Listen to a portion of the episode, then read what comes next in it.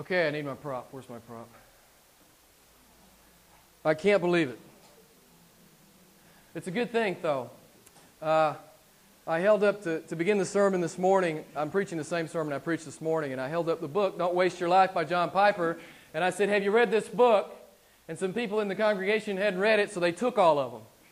So um, there's not one left. That's a good thing. Uh, I've got more at home. Uh, but how many of you read this book by John Piper, Don't Waste Your Life? If you've read it, uh, you've been challenged down to your socks. And if you haven't read it, I dare you to read it. Uh, it's a passionate challenge to be a real Christian, to love Jesus Christ, to walk with Jesus Christ, to obey Jesus Christ, even when it costs everything. I love the book. I read it several years ago, and I bet I've given, I don't know, hundreds of copies away. Piper is right when he says the vast majority of mankind, including much of professed Christianity, is living their one very short, very precious life in such a way that they are wasting it. That's a strong indictment.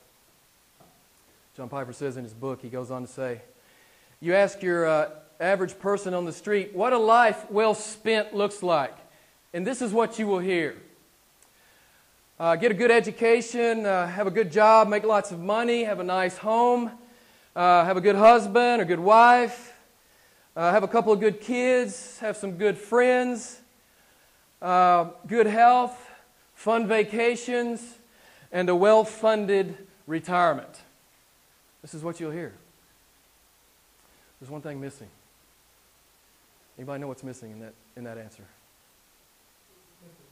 God. God's missing. And Piper, his point is if you're living your life without reference to Jesus Christ, you're wasting it. Because that's not what he put you here for. That's not what God made you for. How many times have I said it in this pulpit? We were made by Jesus Christ and what else? For Jesus Christ. And this is Piper's point in his book. In fact, Piper says if you get an answer like this from someone, that's not a life well spent, that's a tragedy.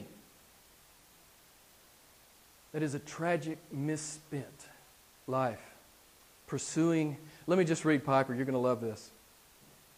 Piper says, God created us to live with a single passion to joyfully display His supreme excellence in all spheres of life. That's what we've been talking about living for the glory of God. Piper continues The wasted life is a life without this passion. Most people slip by in life without this passion for God. I'm still quoting spending their lives on trivial diversions, living for comfort and ease and pleasure. And I want you to hear this last sentence, and I don't want you to ever forget it. I want it to be echoing in your ears every day, squandering their days on bubbles that burst. Let me ask you, right at the outset here, are you passionately living for your Creator, or are you chasing bubbles that burst? John Piper is right. He says, if you're chasing bubbles that burst, you are wasting your life. We were made by Jesus Christ for the glory of Jesus Christ. Last week I told you, last couple of weeks I told you that John 11 is like a, a worldview tutorial, and I lost my Bible. This is awful. I must retrieve it. Uh, John 11 is a, a worldview tutorial. It's as if Jesus is saying here, this is how my people are supposed to process life. This is how my people are supposed to think. This is how my people are supposed to see and interpret events. Always looking for me and my glory. The last two weeks we've been asking this question What on earth am I here for? And we borrowed uh, this great quote from Rick Warren's famous book, The Purpose Driven Life. I, I've shared with you that's not my favorite book in the world, but this could be my most favorite opening sentence of any book. What does John Piper say in his opening sentence? You guys are good. You've been listening or you've read the book, or both. What, what, am, what on earth am I here for? It's not about you. Have you figured that out? Has everybody in this room figured it out? That the universe doesn't revolve around you, it revolves around someone infinitely more interesting, infinitely more worthy. Um, it's not about you. And Rick Warren goes on to say this You must begin with God, He's your creator. You exist only because God wills that you exist. You were made by God and for God. And until you understand that, your life will never make sense.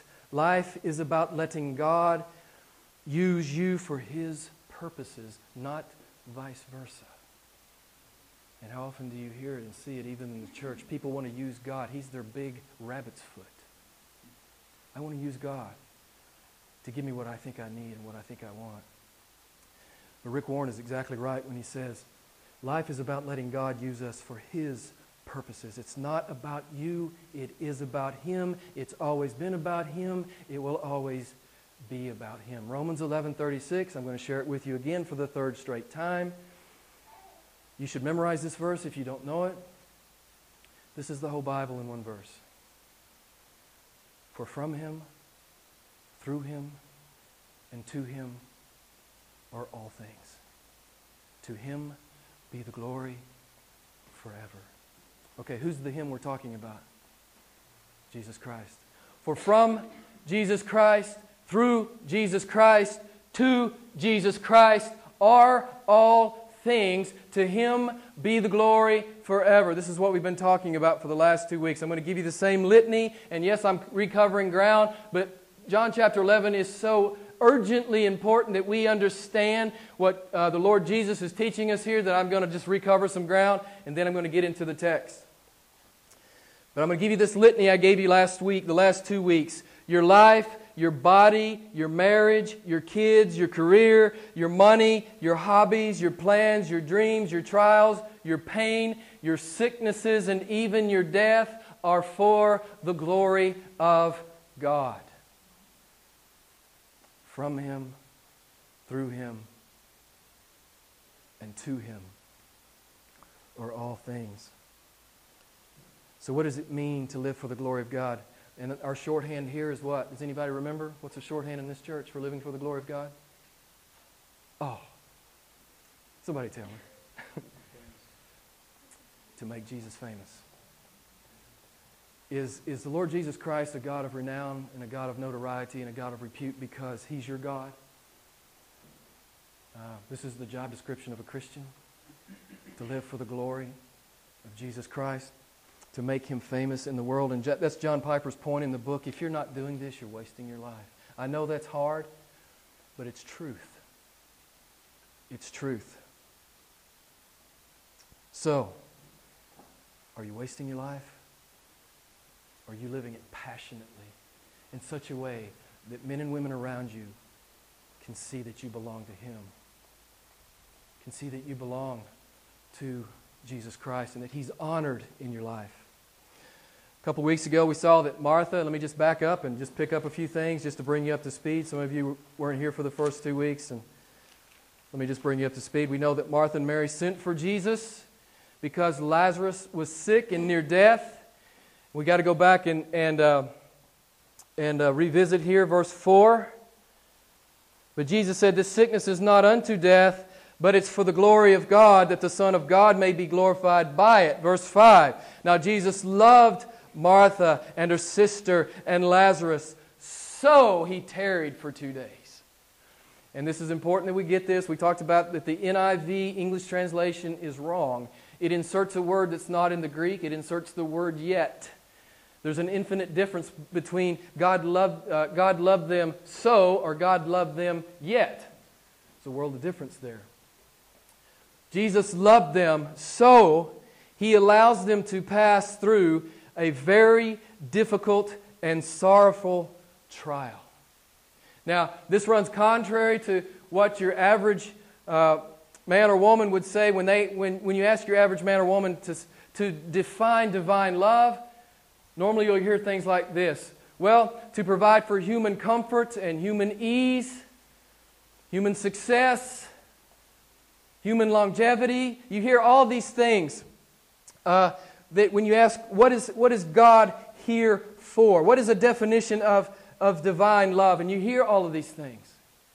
That God's really just there for us to make our lives temporally happy. If we understand John 11, we see that, that it's not all about Martha, Mary, and Lazarus. It's about Jesus Christ and what Jesus Christ wants to do in their life. And I want to submit to you if you're a Christian tonight, it's the same thing with you. It's not about you. If you're not a Christian, you don't understand John 11. John 11 will be completely lost on you. You will not understand John 11. But if you're a Christian, Jesus is saying, This is how I want you to process life. This is how I want you to live. Jesus loved them so. He allows them to pass through this very sorrowful and difficult trial. So, what is the real definition of divine love? I know I'm, re- I'm recovering some ground, but what is the definition of divine love? The true biblical definition of divine love. It's whatever it takes for God to give Himself to you. Whatever it takes. Great blessing or great trial, it matters not. We see it in the book of Job. God never explains Himself to Job, right? He never explains Himself to Job, He just shows Himself. To Job. And friends, we need to get, we need to, get to where we think like John 11. When the trial comes, we need to expect to see God. We need to expect to see His glory.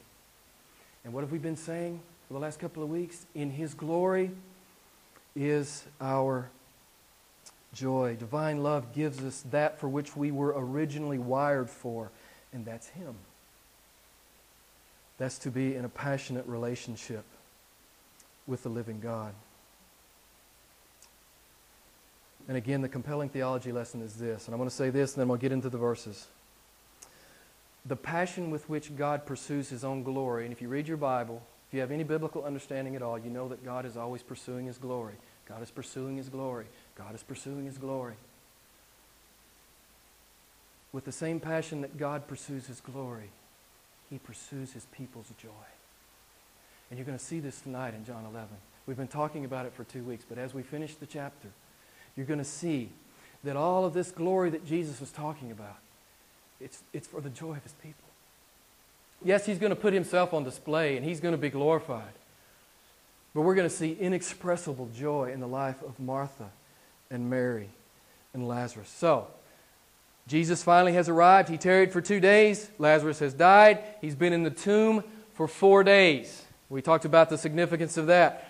Jesus has talked to uh, Martha and Mary, and uh, we saw last week that Jesus wept at the tomb. Yes, of course, he knows he's going to unleash divine power and call this dead and decomposing corpse out of the tomb. But this is the complexity of the God man. He's 100% God, 100% man. He weeps for his lost friend, just like you and I weep when we're standing by that mound of dirt in the cemetery. And Jesus weeps, right?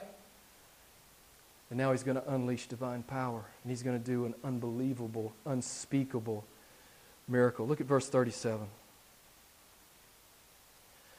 But some of them were saying, Could not this man who opened the eyes of him who was blind have kept this man also from dying? And how many times do you hear this question? It's like people want to say, Well, wait a minute. You're telling me God is omnipotent and you're telling me that God is love. So, where's God in this circumstance? You'll hear many people say, well, if he's omnipotent, he must not be a God of love. Or if he's a God of love, he must not be omnipotent or he wouldn't allow this to happen. How many times do you hear this? I hear it all the time as a pastor. This is one of the, the, the premier objections to Christianity, the premier objection to the biblical God. Well, he, how do you reconcile his power and his love and his seeming absence uh, when Lazarus was sick. This is apparently what these guys are asking. This is the question that they're asking. And how often do you hear it? Why does God allow this? And why doesn't God fix that? And why doesn't God stop this? Friends, I, I, I want to say to you, um, you and I need to be humble. Who do you think you are to call God to account. And I hear it all the time, and I tremble for people when I hear them calling God to account. Who do you think you are calling God to account? To reconcile who He is with what He's done. Let me ask you. Paul says it. Who are you, O man, who answers back to the living God? Brothers and sisters, we need to be humble. And we need to teach those around us to be humble. We need to be pointing to this, as we've been singing tonight, this almighty, awesome God. A God of consuming fire, a holy God, a righteous God. And we need to be humble before Him. I love what Elihu told uh, Job in Job 33 13. This is beautiful. Why do you complain against God? He does not give an account of Himself. And friends, you might as well mark this down. It's true. God's never going to explain Himself to you, ever. God's not in the business of explaining Himself to His creatures. This is God's prerogative. He reveals, He reveals truth, but He never explains Himself. God doesn't explain Himself to His creatures. We need to, we need to understand that. I love what Paul says. God's ways are unsearchable and they are what? Anyone know? Unfathomable. He's God, and here's a flash for you. If you didn't know it when you walked in, you're not. He's God, and you're not. And I just want to say this in a very loving way. Do not call God to account. Friends, we need to have some humility. We need to have some humility before our Creator. And I love what David says in Psalm 37 5. When the trial comes and we don't understand what God's doing, and I'm going to say to you many times, you will not know what God is doing. You will be, you'll be clueless about what God is doing in your life. And David says, here's what you do, Christian. Commit your way to the Lord and what? Trust Him. Can you do that? That's really the challenge tonight. Next time the trial comes, will you commit your way to the Lord and will you trust Him? Verse 38, we see that Jesus is deeply moved. He's no stoic. And uh, as I said, uh, he, of course, he knows he's going to raise Lazarus from the dead. And I'm going to step back one more time, and I'm going to say this for the last time, I think. Verse 5 and verse 6. Well, verse 4 the sickness is for the glory of the Son of God. Verse 5 Jesus loved them. So he tarried, and Lazarus died, and Martha and Mary went through a heart wrenching trial. So he tarried two more days, and Lazarus died. You've got to understand this, and you're going to see the glory of God revealed in the next few verses, and you're going to see the joy of his people. We've been talking about this for the last three weeks. In verse 15, I have to make a point of this. I, I, mentioned it last week, and I have to mention it one more time. I'm going to make much of it again. Verse 15, what does Jesus say to the disciples? He says, I'm glad for your sakes that I wasn't there to heal Lazarus. Why? Why was Jesus glad that they weren't there? Anybody? What does it say in the text? So that you may believe. So here's the application for you if you're a Christian tonight. When the trial comes, you're supposed to hold fast. You're supposed to stand on the rock. You're supposed to believe that Christ is on his way. He's, if he's tarried, he's tarried. Why? Why has he tarried in your trial? Somebody tell me from the text. Because he loves you, and he's going to do something infinitely more than what you think he ought to do. He's going to do something infinitely more than Martha or Mary could have imagined. He's going to raise their dead brother out of the tomb. And what I want to say to you, He'll do infinitely more in your life if you will commit your way to Him and you will trust Him. This is John 11. This is John 11. Trust Christ in your trial. You have to remember you are not the center of the universe. He is. It's not about you, it is about Him. Trust Him to show up. And trust Him to bring awesome, awesome joy in his wake. I'm going to say it one more time. Jesus loved Martha, Mary, and Lazarus, so he tarried two days. And they went through this grievous trial. But, friends, here comes the glory of God. And here comes the inexpressible joy of God. And here comes uh, faith to build up his disciples. Oh, and here comes the conversion of many Jews. Look at verse, let me just jump down there real quick in verse 45. Many therefore who saw this sign, what? They believed. And what did I say to you last week? In the midst of your trial, God wants to get in the middle of it and He wants to do a thing in you. And you need to be praising Him and exalting Him and magnifying Him. You don't have to understand what He's doing, but those around you need to see you worshiping Him in the midst of your trial. They need to know this is not just dead religion, right? They need to know this is not just dead religion. This is the living God. And He does show up, and He does love me, and, his, and my joy is in His hand, and He's on His way with it. What did I say to you the last two weeks? Expect it. Expect it. Expect it. Expect Jesus Christ to show up, and expect Him to have His joy in your hands. So when the trial comes, commit your way to Him and trust Him. Verse 39, Jesus says, Remove the stone. Did you notice Martha kind of has a knee jerk reaction here? She says, Lord, by this time there will be a stench. And we talked about the four days. They don't embalm. The first century Jews did not embalm. The, the body would be undergoing serious decomposition.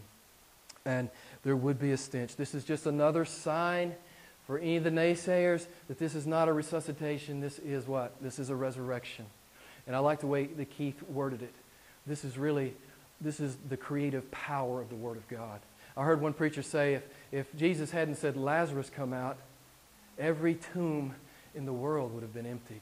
There was enough power in His Word to bring every dead man, woman, boy, and girl out of the tomb. This is our God. And He says, Lazarus, He's going to say, Lazarus, come forth. But first, I want to talk about Mary. You see what she says? He says, Oh, God must not understand the gravity of the situation. That's just like you, isn't it, Keith? That's just like me. Maybe some of you are more spiritual than Keith and I. But it's like, oh, God must not understand how serious this is for me. Let me explain it to him. Let me bring God up to speed on this and get him on the right page. Lord Jesus, there will be a stench.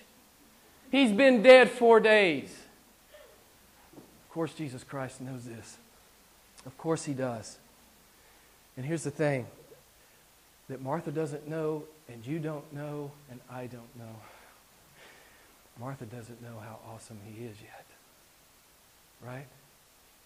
Martha has no clue how awesome Jesus Christ is. and you know what? I know that, that most of us in this room are in relationship with Him. We love Him. We worship Him. But I want to say to you, we don't have a clue how awesome Jesus Christ is. And she doesn't. But she's about to find out. She's about to find out. But Jesus says something first that's quite informative in verse 40. Jesus said to her, Did I not say to you, you uh, if you believe, what? If you believe, what will happen? You will see the glory of God. Now, the world says uh, the world says seeing is believing, but in God's economy, believing is seeing. How many of you learn, have learned that? You don't have to raise your hands. But how many of you have learned that? That, that simple biblical truth that believing is seeing. Jesus says, Did I not say to you, if you would believe, you would see the glory of God? Jesus Christ says, Martha, get your eyes off the corpse, get your eyes off the tomb, and look at me. And I want to say this to you because I, I'm guilty, and I bet some of you are too. When the trial comes, I'm fixated on the trial. And I'm locked on the trial. Jesus is saying, Stop looking at the tomb. You look at me. Look at me and trust me. Commit your way unto me and trust me. Jesus said, Did I not say, if you believed, you would see the glory of God. Verse 41 and 42, Jesus just prays. He says, Father, I thank thee. And Jesus is not asking for permission or authority or power. He possesses all that. He's the second member of the Trinity. He's God incarnate. But he says, Because of those who are standing around, I'm praying this way. He's just simply doing what he's always done through the Gospel of John. He's saying clearly that the Father and I are one. There is no division or distinction between the Father and I. We are one, and we act in perfect concert. This is what the Lord Jesus is communicating. Look at verse 43 and 44. And I'm going to ask you to do something I don't think I've ever asked you to do. Um, but I'm going to ask you to try to go there. Okay? First century Judea. There's probably 100 or 200 people standing around. This was a prominent family. And uh, you're out at the tomb. Okay? You close your eyes if you, if you feel the need to. I want, you, I want you to go there. I want you to visualize this. You're at the funeral. And as we talked about last week, a Jewish, first century Jewish funeral would last for seven days. This one's about to get cut short. this one's about to be cut short. But you're at the funeral, and you've been around, and you know how real it is. And you probably saw him be put in the tomb.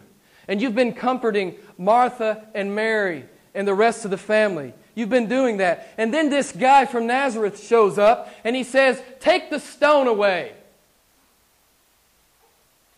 Now, I want you to feel how appalled and how horrified you would be.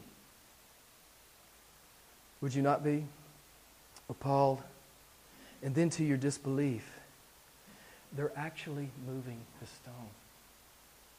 There are some men, and, and, and they're taking the stone away from the cave. You can't believe it. You're in shock. You've never seen anything like this. A dead man's tomb opened, and they're rolling the stone away. And if you bend down just a little bit, you can see his legs in there. You can see Lazarus's legs wrapped in the grave cloth, and you can see him in there. And if you're close enough, you can smell him. You can smell death, and it's coming out of the grave, and you can smell it. And then there's this man from Nazareth, and he says, Lazarus, come out. And and, and when I preach it, I get goosebumps. I, I don't know about you. I don't know if I did a good job of trying to take you there, but I get goosebumps. He says, Lazarus, come out. And you could hear a pin drop, except you can't hear a pin drop because your heart is in your throat and it's in your ears. And you can't believe what you're seeing. And then you see his legs start to move. His legs start to move. You can't believe it. Do you feel the awe of this? Maybe the terror of this? Do you feel like you're in the presence of God? Because you are. And I love what Keith said. The voice that spoke a billion galaxies into existence is the voice that spoke Lazarus, uh, Lazarus back into existence. This man was dead. His body was decomposing. Jesus said, Lazarus, come forth. And he does. He does. Jesus Christ has made it clear to every unbiased observer and hearer I am God Almighty. That's who He is. He's not a pretender, as there are, there are literally hundreds and thousands of pretenders in the world. Jesus Christ is the real thing. And here's what I want you to see He was right, wasn't it? It was about His glory. What else was it about? Martha and Mary's joy. Can you imagine them running to their brother and hugging him and laughing uncontrollably with Lazarus, who was most recently dead? Can you imagine the joy? Friends, this is the joy of genuine Christianity. Jesus says, I am the resurrection and I am the life. You've got to love this. You've got to love this. God's pursuit of his glory was the pursuit of his people's joy in the midst of their trial. And as I pointed out to you earlier, verse 45 many believed. So, what I want to say to you is next time the trial comes, let God be glorified in your life. Let him be glorified in your life expect the joy to come. And then expect for many to believe around you. As you project a faith, a real faith. I, you've heard me say it a hundred times. I'm not talking about dead religion. I'm talking about biblical Christianity with the living God. The resurrection and the life. Jesus says, Come forth. And I'm, I'm not going to preach the last several verses. I'm just going to make a point in passing. If you read those next uh, 45 to 57, you can read them at your leisure. the, the religious leaders, they never deny this miracle. They never even question the fact that this happened. There were hundreds of witnesses, okay? And so they never even question the fact that this happened. But what do they what do they do? Does anybody remember? They said, "Oh yeah, let's kill God." Let's kill God. And I want to say to you, we talked about this in men's Bible study several months ago. We talked about the the uh, irrational, illogical, and unreasonable rejection of Jesus Christ. And what I want to say to you is to reject Jesus Christ is not an intellectual issue, it is a moral issue. It is always a moral issue. It's not that men don't understand. The Bible tells us it's that men do understand. They just simply won't bow a knee to Jesus Christ. And that's what you see here in these religious leaders as you, as you look at that and, and read that text. Unbelief is not an intellectual issue, unbelief is always a moral issue. Go read Romans 1, 2, and 3, chapters 1, 2, and 3. So, I hope I convinced you in John chapter 11 it's not about you, it is about Him. And I hope I convinced you that when the trial comes, you will expect to see the glory of God in it somehow, some way and that you will walk through this trial in such a way that those around you will see that Jesus Christ is the living God. He is real. This is not dead religion. Okay?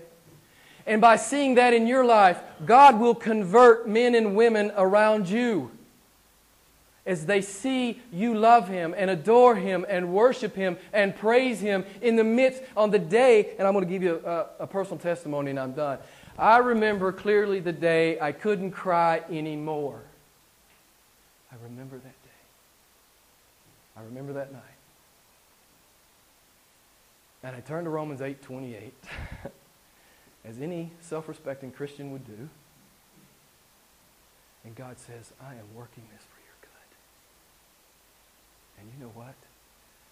I can stand here 12 years, 14 years later, and I can say, He did. And it's just a personal testimony. Expect him to show up. Expect him to bring joy in his right hand. Expect him. Friends, we need to start living John 11. We need to start thinking like real Christians in such a way that, that God is converting men and women around us because they see that it's real. Let's pray together.